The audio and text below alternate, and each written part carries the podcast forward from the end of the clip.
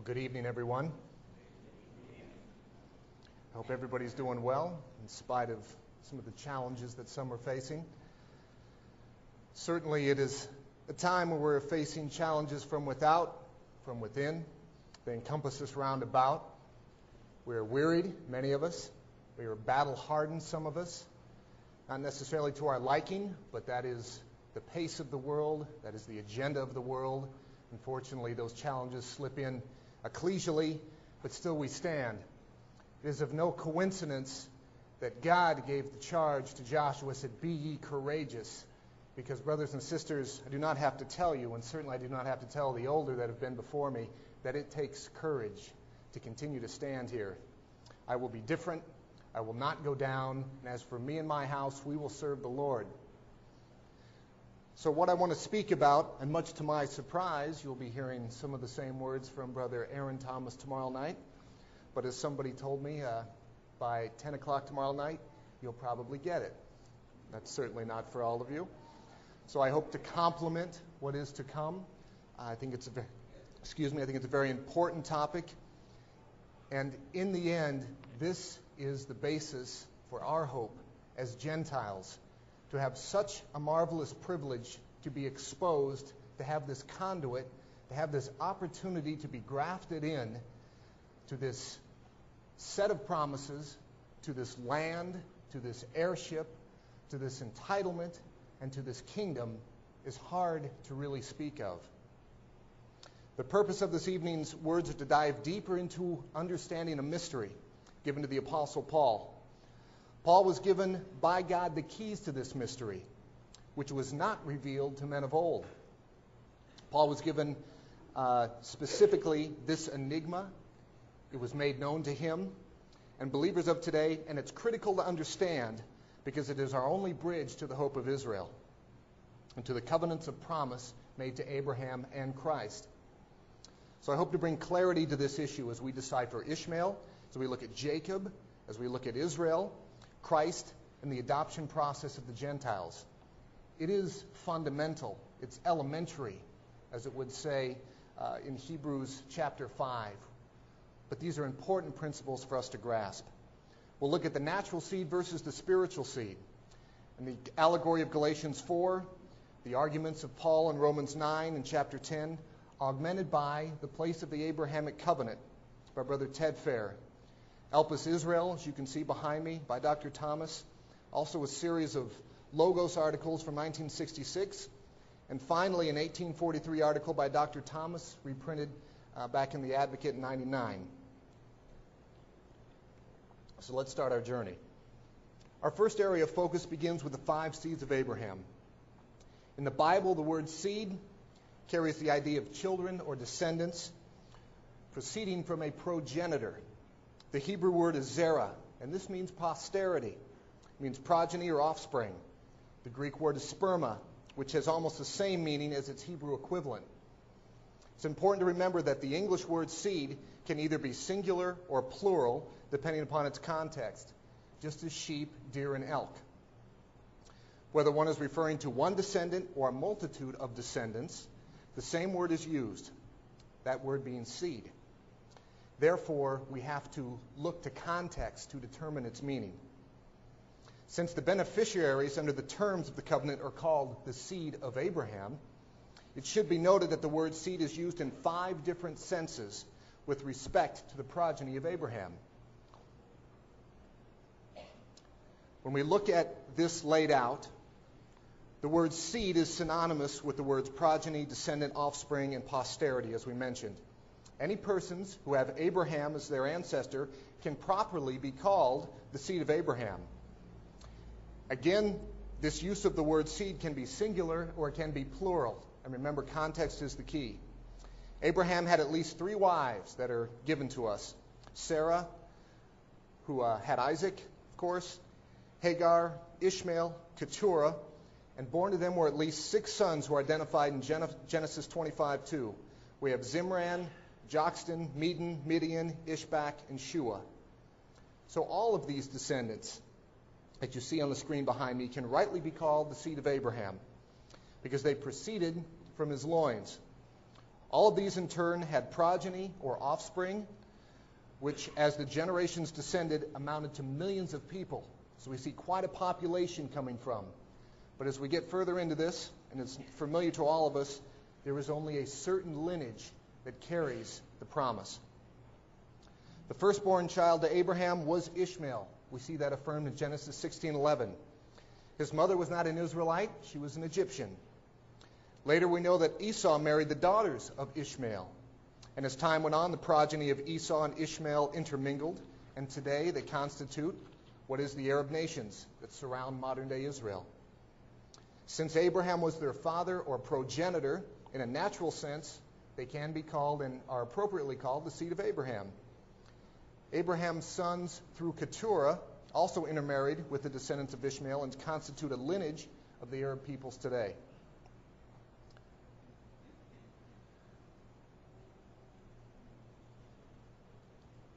Seed number two, although you're looking at seed number one, we'll catch up in a moment. This is Isaac through Sarah. As we know, Abraham was about 100 years old, Sarah 90. Since both were beyond the age of natural conception, Isaac is the result of God's miraculous intervention. You can't say it otherwise. And hence he is styled by the Apostle Paul as a child of promise. With Isaac, we're now introduced to the biblical concept, which is introduced by Brother Ted Fair, of exclusiveness. You see, divine election is not inclusive, meaning not anybody on any terms can join it. It is a very specific entry point and a very specific conduit and terms to be a participant of it. It doesn't discriminate on age and sex and those types of things, but it discriminates on a basis of truth, covenant, and the promises therein. And yes, the Almighty does discriminate in that respect. So, uh, Brother Fair quotes this Just as in a will or a testament, the testator may exclude certain of his children for one reason or another, so in the covenant with Abraham, this principle of, ex- of exclusiveness became operative. Via God's divine plan and purpose, we have the seeds of Keturah and Hagar that were specifically excluded from heirship or inheritance. In other words, they were disinherited. They were deprived from coming into certain possession of certain rights, which would, would have been the right of the firstborn, which would normally fall upon them as a result of descent. In a natural order of things, they were owed this, or he was owed this because of his firstborn status. This is prophetically spoken of in the words of Sarah after she observed Ishmael mocking Isaac on the festival, uh, festival of his weaning. Sarah said to Abraham, quote, Cast out this bondwoman and her son, for the son of this bondwoman shall not be heir with my son, even Isaac. In Genesis 21:10. Now this pronouncement was very grievous to Abraham. And this is typed after the flesh. After the flesh, it would be a very grievous thing as a father to disinherit your firstborn son. But God does not operate by the principles of the flesh. God confirmed the dictum of Sarah and quote, In Isaac shall thy seed be called. This pronouncement ensured that Ishmael and his progeny would be excluded as beneficiaries and heirs of the covenant of God made with Abraham. A true son of, de- of deity is not produced by the flesh, but by the Spirit word. Let's look at John 3 3 through 6.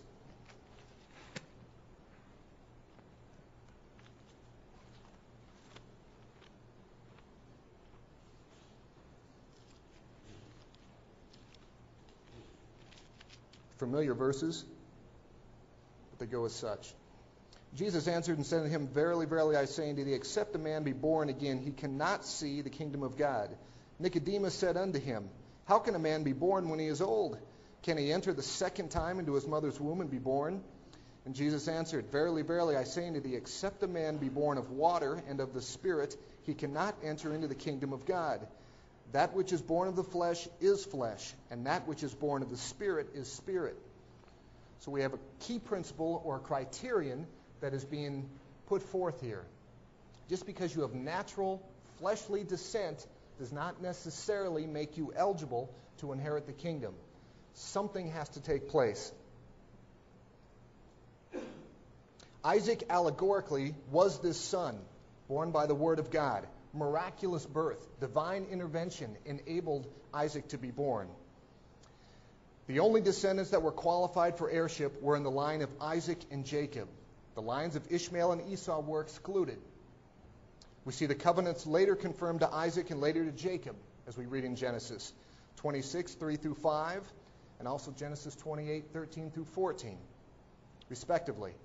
One lineage, one progeny, one seed. The rest are excluded.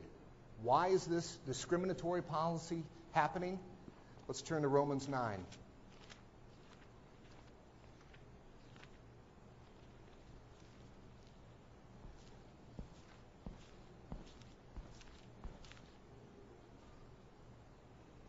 Romans 9, verses 7 through 8 says this Neither because they are the seed of Abraham are they all children, but in Isaac shall thy seed be called.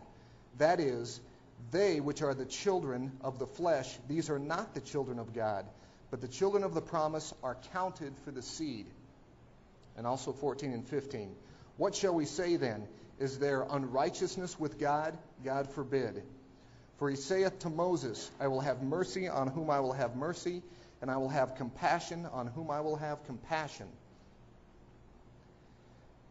Now, the Almighty will explain this principle through Scripture, but at first we see one thing that you can't take away. This is how the Almighty has set this forth.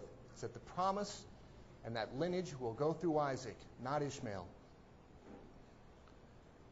Seed number three when Jacob's name was changed from Jacob to Israel in Genesis 32:28, the descendants of Jacob were henceforth or henceforward called the children of Israel or Israelites.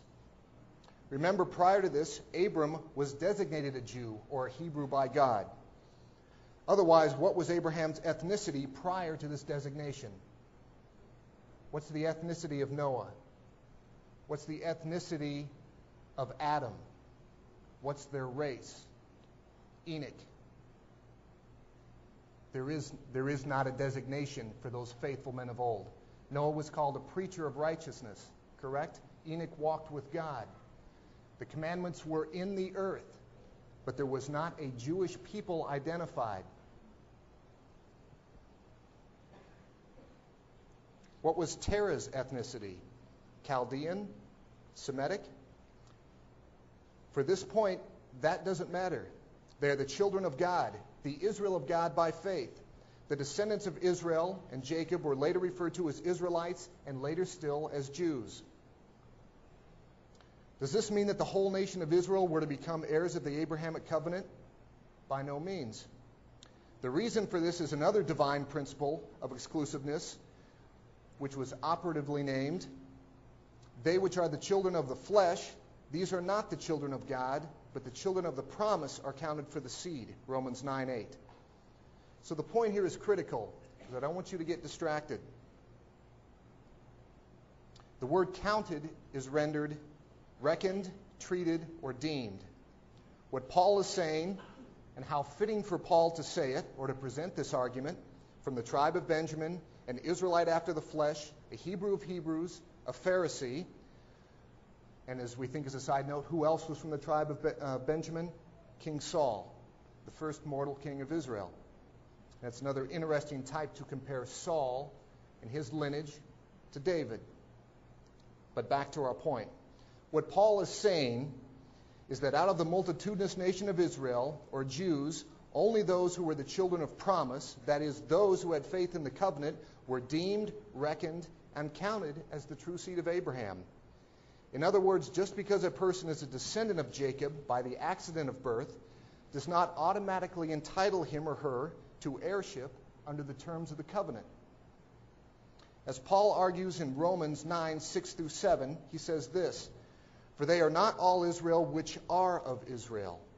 And so, what does Paul mean by that phrase, they are not all Israel? Well, frequently in the Bible, the term Israel has a spiritual connotation.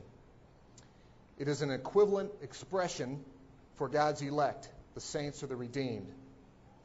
In Jesus' words, he said, Behold, an Israelite indeed, in whom is no guile. Nathaniel was being spoken of for this particular event. A true Israelite of faith, grasping the Abrahamic covenant and identifying Jesus as, as the Messiah. In John 1:47, Paul refers to the saints in the Galatian ecclesias as quote the Israel of God in Galatians 6:16. These were Galatians that were referred to as that. Frequently in the Psalms, the word Israel is used to describe the true children of God by faith, in contradistinction to the natural descendants of the patriarchs who are styled Jacob. Let's read a few verses to establish what's being put forth here. Psalms 14, verse 7. Oh, that the salvation of Israel were come out of Zion, when the Lord bringeth back the captivity of his people. Jacob shall rejoice, and Israel shall be glad. Let's look at Psalms 105.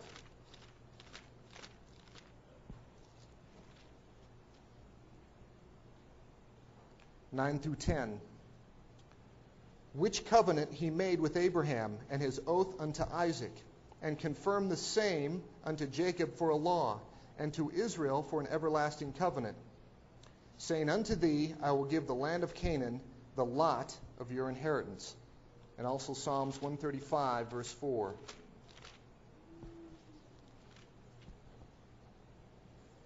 For the Lord hath chosen Jacob unto himself and Israel for his peculiar treasure. Interesting the use of the two words, Jacob and Israel. A very interesting verse relays a principle that continues to build upon what's being put forth and it applies to the future grafting in of the Gentiles. We see that here in Proverbs 17, verse 2. A wise servant shall have rule over a son that causeth shame, and shall have inheritance among the brethren.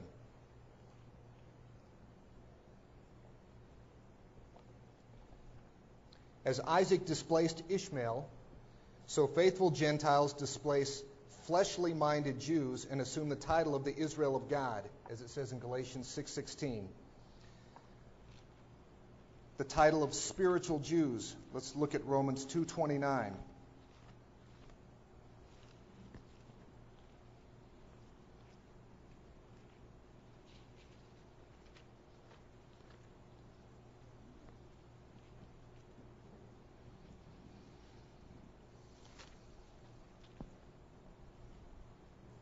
But he is a Jew which is one inwardly, and circumcision is that of the heart, in the spirit, and not in the letter, whose praise is not of men, but of God.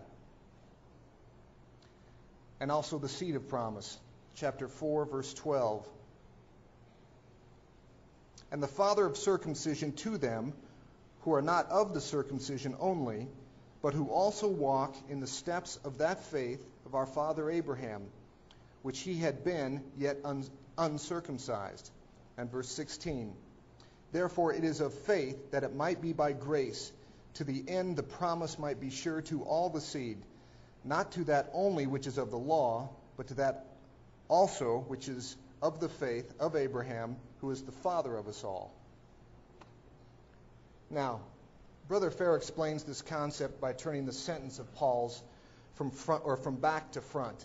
He says the expression of Israel is tantamount to the expression the natural descendants of Jacob. So, in, in short, the Jewish people are the nation of Israel. What Paul is arguing is this just because a person is a Jew, a natural descendant of Jacob, does not qualify him for the designation of a true Israelite, that is, a saint in the eyes of the Almighty. It has been reasoned incorrectly that natural Israel couldn't have grasped Christ through the law. But if we look at Romans 10, 14 through 21, we put such error to rest. Because one just has to consider just for a moment how was the law given to the children of Israel?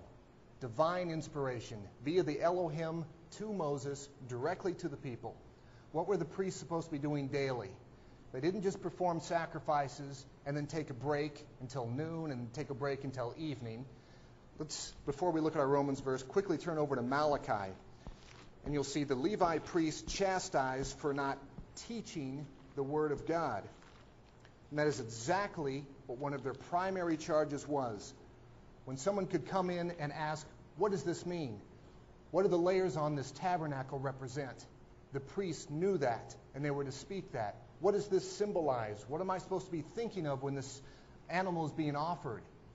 That transfer of knowledge and truth was to be happening. It was an expectation, and God gave the priests, through the Elohim, to Moses, that ability. So then they were accountable. If we look at Malachi 2 7 through 8.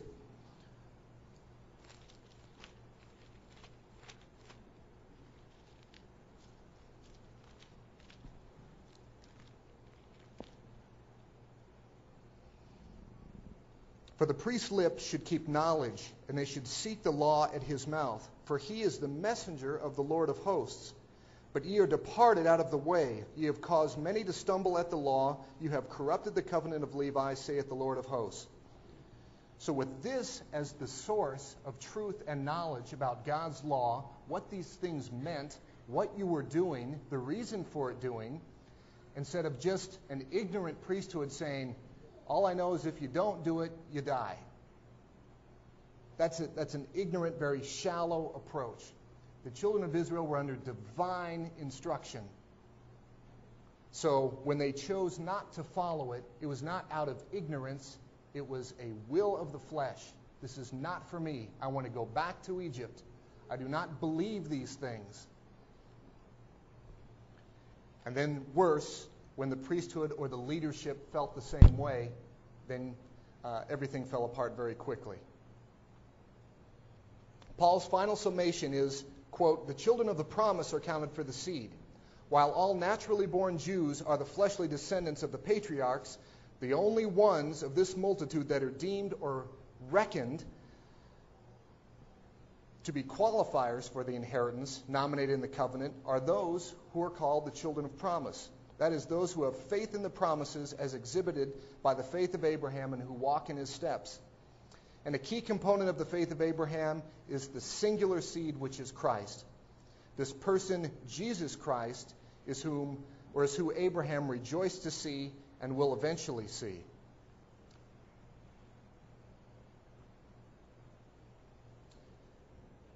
So in, we'll look at seed number four.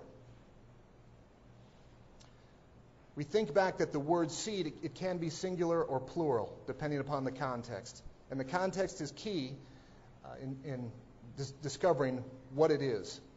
When the covenant was extended to Abraham and recorded in Genesis 17, the context demands that the word seed be construed in a plural sense. And it says this I will establish my covenant between me and thee and thy seed after thee in their generations.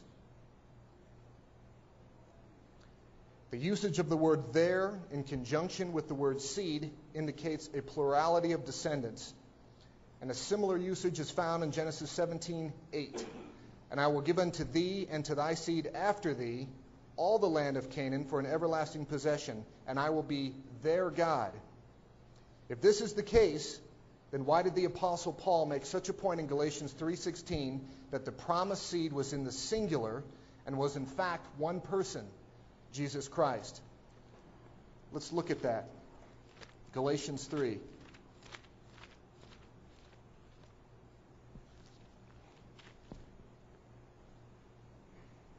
Now to Abraham and his seed were the promises made. He saith not, and to seeds as of many, but as of one, and to thy seed, which is Christ. There's no ambiguity there. There is no vagueness. There is no inference. It is explicit. That seed is Christ. So the entirety of Paul's argument here affirms that Christ is the singular seed of Abraham, and that through him, that being Christ, all nations of the earth shall be blessed. This concept is totally lost in the RSV and the, NIV translations. In both these versions, the translation of Genesis 22:17 is set forth not as a singular seed, but as a multitudinous seed. This error nullifies the argument of Paul in Galatians 3:16. And under divine inspiration, Paul identifies Jesus Christ as the singular seed referred to in Genesis 13:15, which says, quote, "For all the land which thou seest, to thee will I give it, and to thy seed forever." Now, the land, the land which Abraham saw in all four directions is pr- present day Israel, though not fully occupied. It was promised to Abraham, the children of promise, to his greater son, Jesus Christ, and by extension to the heirs of the covenant by adoption, namely baptized believers who have come, under covenant through that means.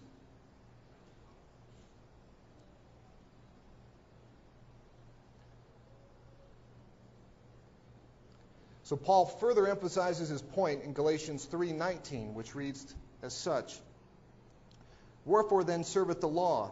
It was added because of transgression till the seed should come to whom the promise was made, and it was ordained by angels in the hand of a mediator. So when we go to the next aspect here, we see this. As I just read, wherefore serveth the law? Well, it was added because of transgressions till the seed should come to whom the promise was made. So it's important to note the Apostle Paul does not say about whom the promise was made. He's very specific that the covenant was made to Jesus Christ personally in its primary application, and that he has also promised the land of Israel along with the spiritual seed of Abraham. It is Jesus who is going to possess the gate of his enemies. And it is through Christ that, quote, all the nations of the earth shall be blessed, as it says in Genesis 22, 17 through 18.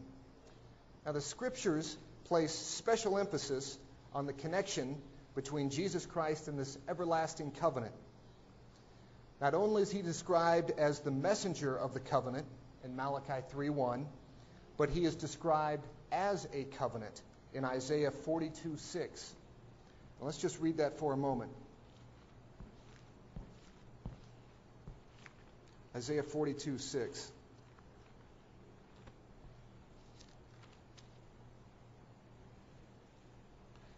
I, the Lord, have called thee in righteousness, and will hold thine hand, and will keep thee, and will give thee for a covenant of the people, for a light to the Gentiles.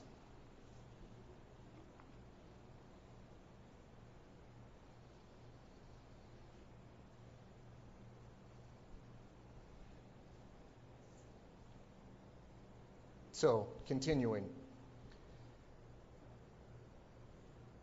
In addition to the covenant conferring eternal benefits personally upon both Abraham and his seed, Christ, provision was made for the true seed of Abraham to join in the covenant and become beneficiaries to its terms, which are called the promises. This is set forth in Genesis 17, verse 7. I'd like to read it briefly. It reads as such And I will establish my covenant between me and thee and thy seed after thee in their generations for an everlasting covenant, to be a God unto thee and to thy seed after thee. We know that men like Moses, Samuel, and Daniel did join in the Abrahamic covenant. We also know that people like Rahab and Ruth, not Jews, joined into the Abrahamic covenant by faith and walking in the steps like that of Abraham. These men were all natural Jews and women, descendants in the line of Isaac and Jacob. They will be recipients of the blessing of the covenant, which includes a resurrection from the dead and eternal inheritance in the Holy Land. This implies forgiveness of sins through the redemptive work of the singular seed, which is Christ. These are Israelites indeed. So herein is the great question, or this mystery that I opened with, the enigma as we began this evening. How can a Gentile who was not descended from Abraham by natural birth ever become a recipient of the promises exclusively given to Jews? Paul devotes a part of the book of Ephesians to explain this solution. As we turn to Ephesians, we can begin to read this solution, or this provision, which is better said. Ephesians 3 2 through 8.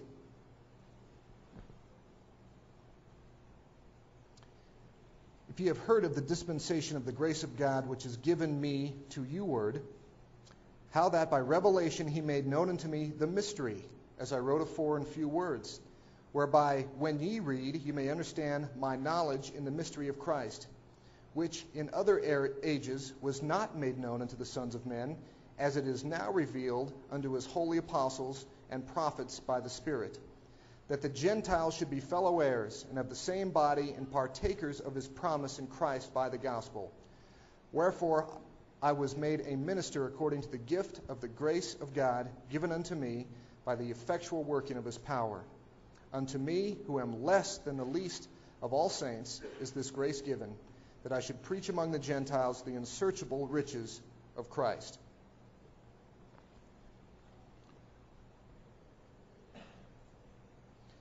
This mystery is granted to Paul by divine revelation, which we see in verse 3. It's not by chance, it's not conjecture, it's not his own reasoning, it's not his own arguments. It's, it's given to him by divine inspiration. The mystery was not made known to the sons of men in former ages, but this mystery has been revealed to the apostles, whom Paul was the chief, and is outlaid as such. It basically says that Gentiles should be fellow heirs and of the same body and partakers of his promise in Christ by the gospel. As we look at each point a little bit more closely, we get a better understanding of its significance. The Gentiles. The mystery, in essence, concerns how the Gentiles can join in the Abrahamic covenant and become heirs to its promises. Two, fellow heirs. An heir is one who is entitled to inherit and the rightful recipient of the blessings and property set forth in the covenant. Heirs are only eligible. The terms of the covenant specify that heirs and only heirs qualify. The key point to note here is the word fellow, which clearly implies that there are two groups in order for Gentiles to be fellow heirs with another group, namely those faithful of the natural seed of Abraham Israelites indeed, and the children of promise. The second group is the group identified here by Paul, which are the Gentiles. They too qualify as heirs in the appointed way by faith via the process of adoption. And we'll look at this in a moment. Point three, and of the same body. The community of believers called the body of Christ consists of Abraham's seed, which are faithful Jews and Gentiles, by baptism into Christ, Gentiles become Abraham's seed by adoption and thus become heirs of the covenant and members of the body of Christ. To be partakers of his promise. Gentiles, by divine provision, can now be partakers, co participants with the Jews and heirs of the promise. Here, the word promise is a synonym for covenant because God cannot break his covenant it becomes elevated to the status of a promise. Point five, in Christ. The only means, the only route by which a Gentile can become an heir of the covenant is in and through the sacrifice of Jesus Christ. The Abrahamic covenant was ratified and brought into force by the sacrificial blood of Christ. Prior to that, Gentiles were strangers from the covenants of promise, as we read in Ephesians 2, aliens, and also Romans 6 3, dead in sins and without hope. And point six, by the gospel. In order for baptism into Christ to be valid, it has to be preceded by the belief in the gospel, that is, the belief in the things concerning the kingdom and the name of Jesus Christ.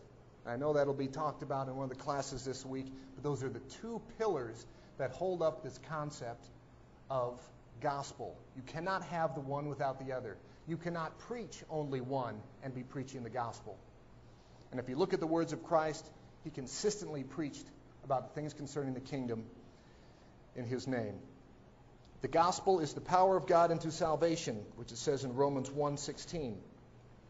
So now we're looking into adoption, which we've just introduced. There are two types of children when it comes to adoption natural born and children born of other parents who are adopted into another family. Both types of children enjoy certain rights and privileges. One, both are entitled to the family name. Both are ranked as heirs at law. Both are ranked as legitimate and legal members of the family and are subject to the entitlements pertaining thereto. The adopted child is thus legally constituted, and from the point of adoption forward, the entitlements, including heirship, are governed by the forces of law. Usually, a child is adopted in infancy and has no say about it. It is interesting, and Brother Fair brings this out, that adoption can take place at any age. And this is more appropriate for our situation because we make a willing, conscious choice at our baptismal examination to be participants into this family via this adoption, this divinely provided adoption process. Augustus Caesar was nearly 20 when Julius Caesar adopted him. At this age, Augustus could have refused the adoption if he desired. And so, just as we can refuse our adoption into Christ. But once one is legally adopted, the process is irrevocable. You cannot adopt a child and then unadopt him later. So when a man is, man is baptized into Christ, he is the subject of a legal adoption and is therefore entitled to the inheritance, inheritance promised in the covenant. Let's look at Romans 8.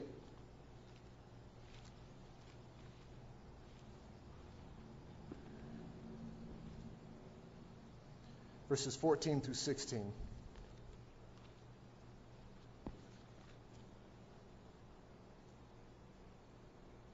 For as many as are led by the Spirit of God, they are the sons of God. For ye have not received the spirit of bondage again to fear, but ye have received the spirit of adoption, whereby we cry, Abba, Father.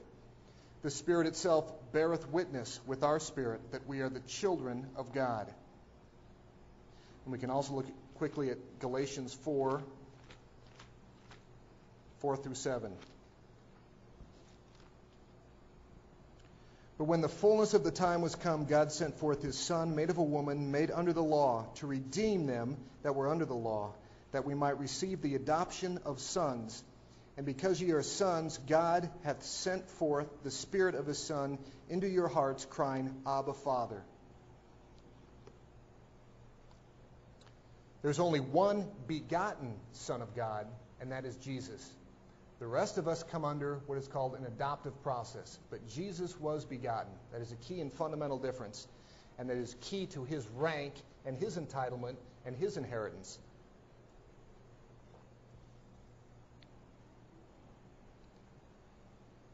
So, all others, including ourselves, it's hard to contemplate this privilege to become adopted sons and daughters of God through this process. So now, conclusion. I know it's hot. I know it's stuffy. We're coming down the final leg. And so now we look at these scriptures from a global perspective. God's purpose according to selection. Isaac and Ishmael, children of promise versus the children after the flesh. In the case of Jacob and Esau, we see this principle demonstrated in Romans 9:11. The faith of God and thus his original purpose is not of works, or man achieving his own salvation, his own ability, which was the fallacy, the fallacy of the law, but it is, quote, of him that calleth, the righteousness which is of faith. And we can't escape this without reinforcing this point by looking again at Romans 9:32.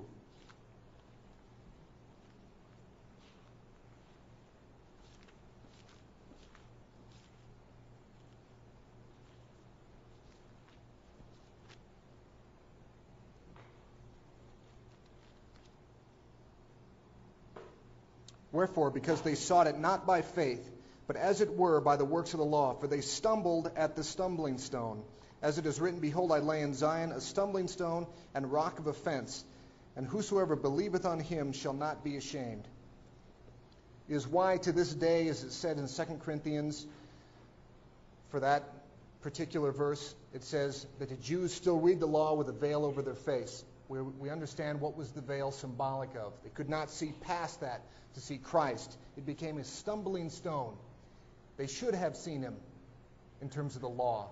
They should have seen him in the symbolism. They should have seen him in the sacrifice. That understanding ascended you to the Abrahamic covenant. If you remained in the hope of the law, the works of my flesh, which is a fallacy, because if you broke the law in one aspect, you were guilty of all of it. So, how quickly that should have registered in the minds.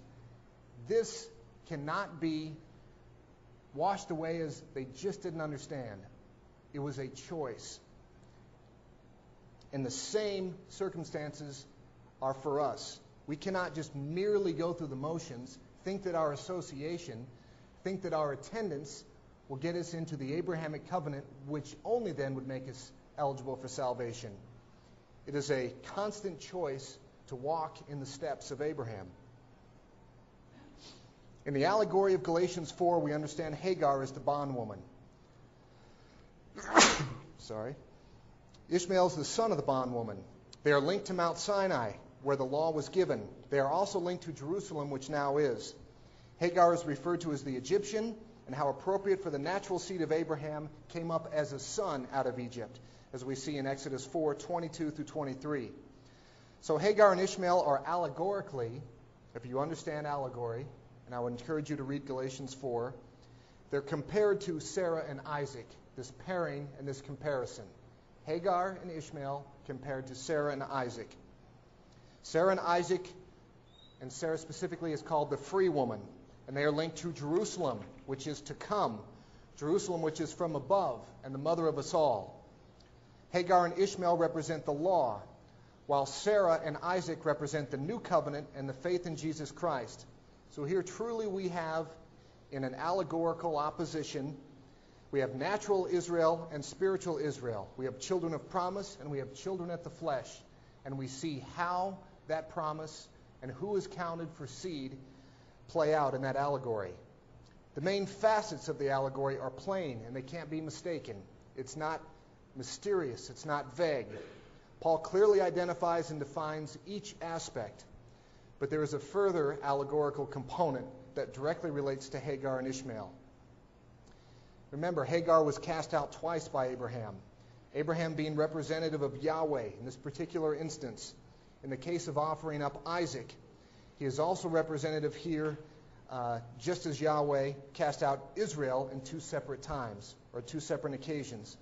The first casting out was by the hand of the Assyrians, the Babylonians. The second by the Roman armies. You can see that affirmed in Isaiah 39 and respectively Luke 21. When Abraham cast out Hagar the second and final time, it is significant because Israel after the flesh was sent away by Yahweh, as we read in Jeremiah 3. Hagar departs with the child with bread and water that she carries in a bottle, as we reflect upon the story. Bread and water are used as a symbol of God's Word. We can see this affirmed in Ephesians 5 and Matthew 4. But here, Hagar has only a temporary supply.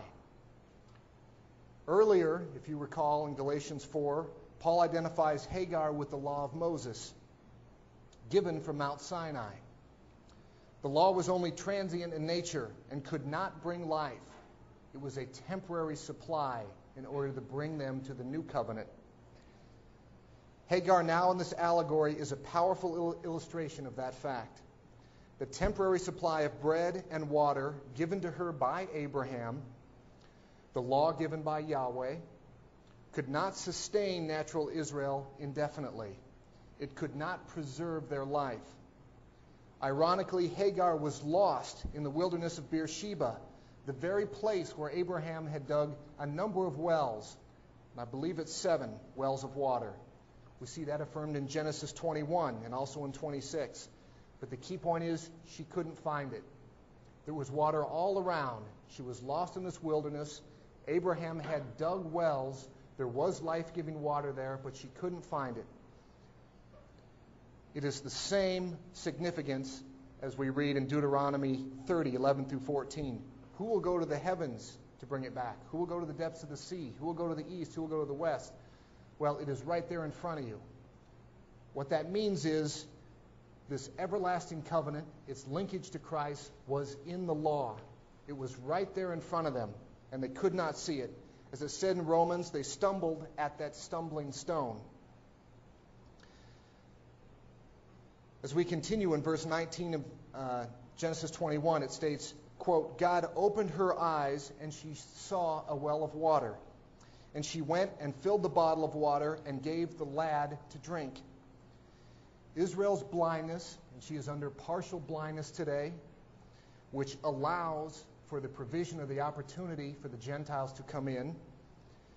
Israel's blindness to the true significance of the Abrahamic covenant, that is, their inability to identify the true well, Christ, will almost result in the death of the nation until Yahweh opens their eyes. Romans 11 affirms this, that this principle is sound. Romans 11, 25 through 27. For I would not, brethren, that ye should be ignorant of this mystery, lest ye should be wise in your own conceits, that blindness in part is happened to Israel until the fullness of the Gentiles be come in. And so all Israel shall be saved, as it is written, There shall come out of Zion the, the, the deliverer, and shall turn away ungodliness from Jacob. For this is my covenant unto them when I shall take away their sins. And also John 12, 37 through 40.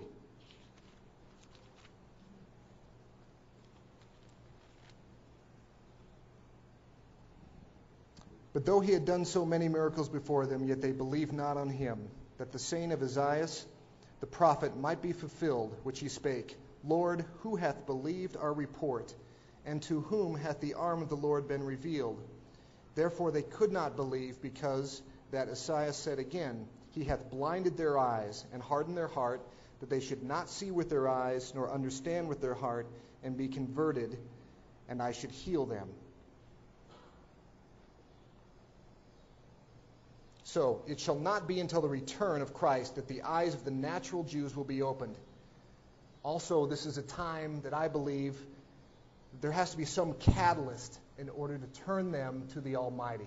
Some sort of pressure, which is the meaning of tribulation. Something must be the catalyst for them to not rely on their own means, their own weaponry, their own sophistication, and say, We have no one else to turn to but the Almighty. Then I believe salvation will be rendered. And we see this in Zechariah 13:1. And so now, as I'm ending, I hope that we can see how all this works together. Divine selection predicated upon faith, a remnant of faithful ones of old, children of promise, children of the patriarchs, as it says in Romans 9, 27 through 28. Esaias also crieth, A remnant shall be saved, a remnant according to the election of grace, in conjunction with the calling now from the Gentiles wherein the Almighty proclaims, I will call them my people which were not my people, and her beloved which was not beloved. In like manner, a remnant of faithful Gentiles now may become heirs to the covenants of promise. And even more amazing, a blessing will be extended to the Arab peoples because of their blessing given, or because of the blessing, blessing given to Abraham for Ishmael that sounds peculiar, but let's read this in Isaiah 19.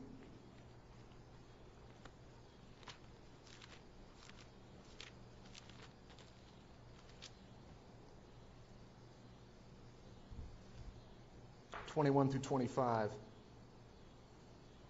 And the Lord shall be known to Egypt, and the Egyptians shall know the Lord in that day, and shall do sacrifice and oblation. Yea, they shall vow a vow unto the Lord and perform it and the Lord shall smite Egypt, and he shall smite and heal it. And they shall return even to the Lord, and he shall be entreated of them, and shall heal them. In that day shall there be a highway out of Egypt to Assyria, and the Assyrian shall come into Egypt, and the Egyptian into Assyria, and the Egyptian shall serve with the Assyrians. In that day shall Israel be a third with Egypt and with Assyria, even a blessing in the midst of the land, whom the Lord of hosts shall bless, saying, Blessed be Egypt, my people, and Assyria, the work of my hands, and Israel, mine inheritance. And finally, the blessing conferred upon natural Israel herself. And for those alive at Christ's return, the kingdom of Israel. It will be the greatest among nations. They will have favored nation status. Salvation is of the Jews, whether they believed it or not it came out of. The oracles were given to them from language to tradition to divine inspiration directly to a selected people out of all the other peoples of the earth. And they maintain that status. And witnessing is not solely contingent upon being an obedient and believing people. You can witness even in a scattering, even being punished, being regathered, and even being godless. And so it's important to separate the two. An ungodless uh, natural Jew such as Ahab did not and will not inherit salvation.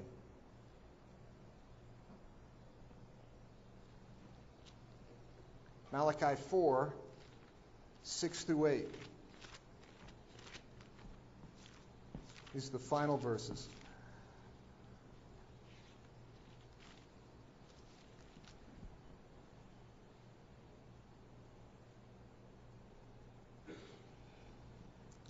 Doesn't fly. But behold, I will send you Elijah the prophet before the coming of the great and dread, de- dreadful day of the Lord. And he shall turn the heart of the fathers to the children, and the heart of the children to their fathers, lest I come and smite the earth with a curse.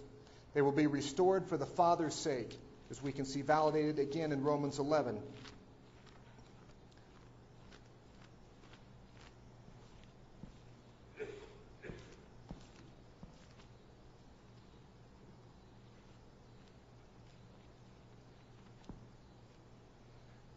Which reads as such And so all Israel shall be saved, as it is written, There shall come out of Zion the deliverer, and shall turn away the ungodliness from Jacob. For this is my covenant unto them, when I shall take away their sins. As concerning the gospel, they are, the, they are enemies for your sakes. But as touching the election, they are beloved for the Father's sakes. For the gifts and calling of God are without repentance. And so I hope to have established and shown via uh, the sources that I've utilized this enormous privilege that will give us a worldview and a mindset that this is not all that life has to offer. That there is a plan and a purpose, not only for this earth, but for me individually. I'm not bumping along life looking for everything I can get, wondering why certain things happen to me, wondering why I'm suffering, wondering why other people are dying, and that's all it is.